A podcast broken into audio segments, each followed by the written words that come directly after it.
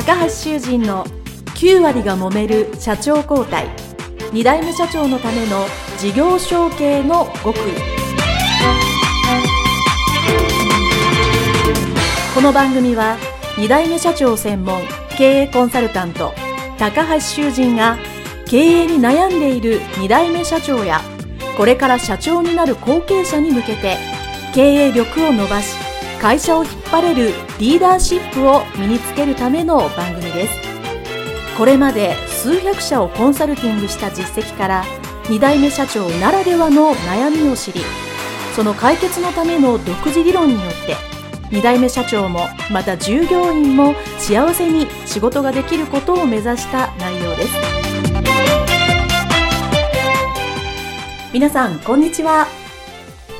第3回目のテーマは事業承継のための準備とはについてお話を伺います。それでは高橋先生本日もよろしくお願いいたします。よろしくお願いします。さて前回は事業承継の失敗についてお話をお伺いしました。はい。事業承継って結構失敗するもんなんですよね、うん失敗の大きい小さいの規模の違いはありますけれども、はい、事前に知っていれば防げる失敗も多いんです。うん、うん、なるほど。先生が以前におっしゃってましたけれども、一生に一回っていうことなので、やはり終わってから、終わった後で気づくことっていうことが多いんですよね。はい。例え話で言いますと、はい、家を建てるときは3回建てると満足をする家が建つと言われています。なるほど。まあ、つまりこのことはですね、うん、1回目に建てた家というのは、うんうん、後から、まあ、ああすればよかったとか、ここをこうすればよかったということに気づくわけですよね。あのつまり完璧ではないということです。まあ、ただ普通の人はですね、はい、まあ一生に一件しか買わないので、でね、あの、はい、その後いろいろ困ったりするの、後で気づくというのは全く同じなんですね。はい、事業承継も同じでですね、当然、何回も何回も事業承継をしているという方はいらっしゃいませんので、はい、受け渡す方も受け取る方も、まあ、初めての体験ですから、はい、事前に知らないことっていうのはたくさんあるわけですよね。はい、ですから、うまくいく知識というのを知ってないと、うまくいきません。はい。まあ私がいつも言ってるように、そのための、需要承継のための準備が、やっぱり重要なんですね、うん、うん、確かにそうですよね。では、その準備について教えていただいてもよろしいですか？はい。はい。事業承継に向けた準備はですね、はい、大きく分けて3つのテーマに分かれます。はい。一つ目はですね、後継者さんのリーダーシップを育成すること。はい。二つ目は、現経営者さんの経営ノウハウを引き継ぐこと。はい。三つ目が、資金や財務、それを管理する、そのやり方です。はい。もう少し詳しく説明しますと、一、はい、つ目の後継者のリーダーシップというのはですね、はい、このリーダーシップが低ければ、うん、従業員がついてこなかったり、うん、会社が立ち行かなくなったりします。うん、まあ、それを防ぐために、はい、本来であれば、現経営者さんの体現した長年の経営ノウハウというのを引き継ぐというのが一つ大切なことなんですね。はい。そうすることによって、はい、経営力をですね、はい、何もしないよりも、ある程度高めた状態で後継者さんが、会社の経営をスタートできる。そういうことが必要なんですね。はい。そしてですね、会社は当然ビジネス活動なので、はい、資金、これについて詳しい知識というのは必須です。はい。会社を引き継ぐわけですから、うんうん、お金を管理する、守ったり、うんうん、どうやって使うか、うん、どのように資金繰りをするか、はい、そのようなことについて知るというのは、本当に必要条件になってまいります、うんはい。なるほど。では、それぞれについて詳しく教えていただけますでしょうか？はい。えー、まず一つ目の後継者のリーダーシップについてお話をします。はい。えーリーダーシップというのがですね、うんはい、経営者にとって重要なことは皆さんご存知だと思います。はい。まあ、しかし、そのリーダーシップをどのように伸ばすのか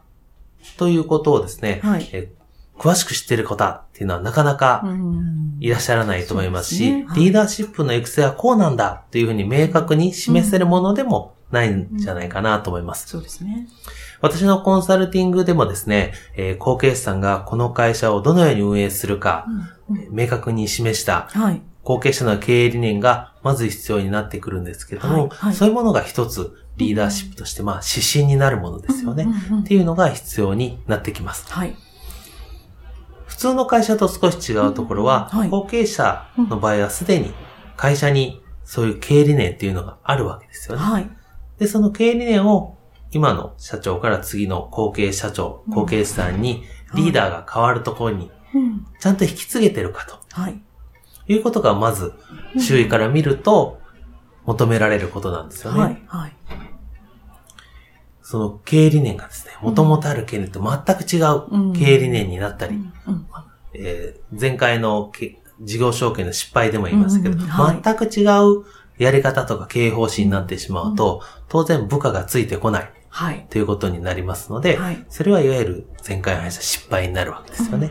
ですから、失敗しないため、成功するための準備として、はい、その経営理念ですね、はい、をちゃんと引き継ぐっていうのは一つ重要になってきます。はい、でそれはなぜかというと、理由はですね、うん、そうやっぱり従業員との信頼関係を築かなければならない。今の従業員をそのまま受け継ぐためには、本当にこのリーダー、次の新しいリーダー、後継社長が、ちゃんと今まで通りやってくれるんだろうかと、ちゃんと経営してくれるんだろうかと。い。うのを示す一つとして、やはり経営理念が語れるというのが一つ大切になってくるんですね。そしてそれをやっぱり従業員さん一人一人とちゃんとコミュニケーションを取れる。ここも一つ重要なポイントになってきます。ですから、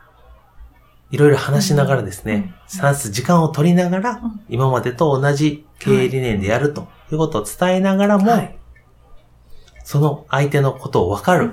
まあ、信頼関係を築くためには、自分の話ばっかりしてもダメですから、相手の話をちゃんと聞いて分かってくれるとい。うのがですね、大切だと思います。まあ、よく言われますけども、やっぱり人の話を聞いてくれる人は皆さん好きですし、会社で言えば、あ、あの人、まあ、あの上司、まあ、当然、新社長、あ私のこと、もしくは俺のこと分かってくれるね、というふうになることがやっぱりベストだと思いますので、そのためにやっぱりコミュニケーション能力というのを、やっぱりリーダーシップの中には含まれます。でただし、このコミュニケーション能力というのは、なんとなく日本では、うんまあ、話がうまかったり、えー、天性のものみたいなことに言われてますけど、これも脳科学とか心理学ではですね、どういうふうにすれば、まあ、ビジネスのリーダーとしてコミュニケーション能力が高まるかとい。うのはですね、はい、ある程度確立されています。はい、ですから、えー、そのやり方をですね、いくつかありますけど、学んで身につけていただければ、はい、カリスマ経営者にはなれないかもしれないけども、みんなを引っ張ってくれる、いいリーダーにはなることは全員可能です。そうすることによってみんなを引っ張っていくいいリーダーになれば、うん、いいリーダーシップを発揮できているという状態ですので、そういう状態にまず準備をしていただきたいのが一つ目です、うん。うん、なるほど。確かに、まずは正しい知識っていうのが重要ですよね。はい。うん、では、次の二つ目なんですけど、はい、まあ、現経営者のノウハウを引き継ぐ。これも大切なんですね。はい、その一つ目のリーダーシップがある程度知識だったり、はい、まあ、知恵だったりする。まあ、基礎的な学問であるとするならば、この二つ目はその会社ならではのノウハウ、はい、長年付き合った体験や経験ですね、そこから得れる教訓を身につけると。いうのがとても重要になってきます。なぜかというと、中小企業の経営というのは、ある意味独自の経営スタイルがあります。まあ、大企業のように、机上の学問で全てやり通せるというものではなく、時として、基本からは少し違うんだけども、うん、でもその会社にはすごくやりやすい、合ってるとい。うやり方があります。そのやり方をまず習得する、身につけて引き継ぐというのが一つ重要になってくると思います。はい。ですから、一旦は今のやり方を後継者さんが引き継いで、まずやってみる。そしてやった後、私はよく後継社長さんにはよく言うんですけど、はい、1年間は、まあ、そのままやってみてくださいよと。はい、1年間やってみて、どう考えてもこれはちょっと良くないと。変えたいと。いうところから変えていってくださいよと。はい、まあ、なぜならばですね、当然その、社長になる前無駄だなとか、これちょっと良くないなと思うことも、実は社長になってやってみると、あ意外に意味があるんだなと。あ、これなんか大切かもしれないと。気づくことがやっぱり、立場が違えば気づくことがたくさんありますので、それを一回やってみる。そのためには同じやり方をして、ノウハウですね。現経営者が長年会社を潰さずにうまくやってきたノウハウというのをそのままやってみるとい。うのが一つ重要になってきます。えーまあ、ただしですね、この、えー、ノウハウというのはですね、単純に真似る中でもいくつかやっぱり、あの、気にしておくべきポイントがあって、はい。はい、まず一つは当然日常の経営ももちろんそうなんですけども、いわゆる危機管理、ピンチの時にはどうしたか、日常のうまくいくやり方と、当然なかなか現経営者さんは語らないかもしれませんが、え何度か経営の危機というのはどんな会社さんにもあるんですよね。その時にどうやって切り抜けたか、ど。ういうふうにしたかっていうそのノウハウも大切なんですね。はい。えー、事業承継の、まあ、最低限というか必ず達するのが潰れないで続くということを考えると、そのピンチをどうやって切り抜けたかというノウハウをですね、事前に知っておくということはですね、非常になんですか、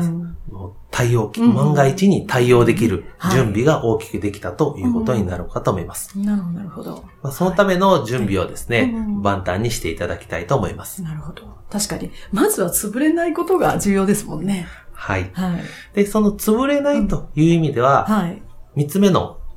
資金や財務の管理っていうのはですね、かなり直接的に関わってくると思います。はい。まあ、二つ目がやっぱり経営的に潰れないようにどうしたらいいか。っていうのは当然大切なんですけど、はい、結果的に潰れる時にはそのお金が足らないとか、お金の問題絡んできますので、そこに対する知識を知っておかなければならない。はい、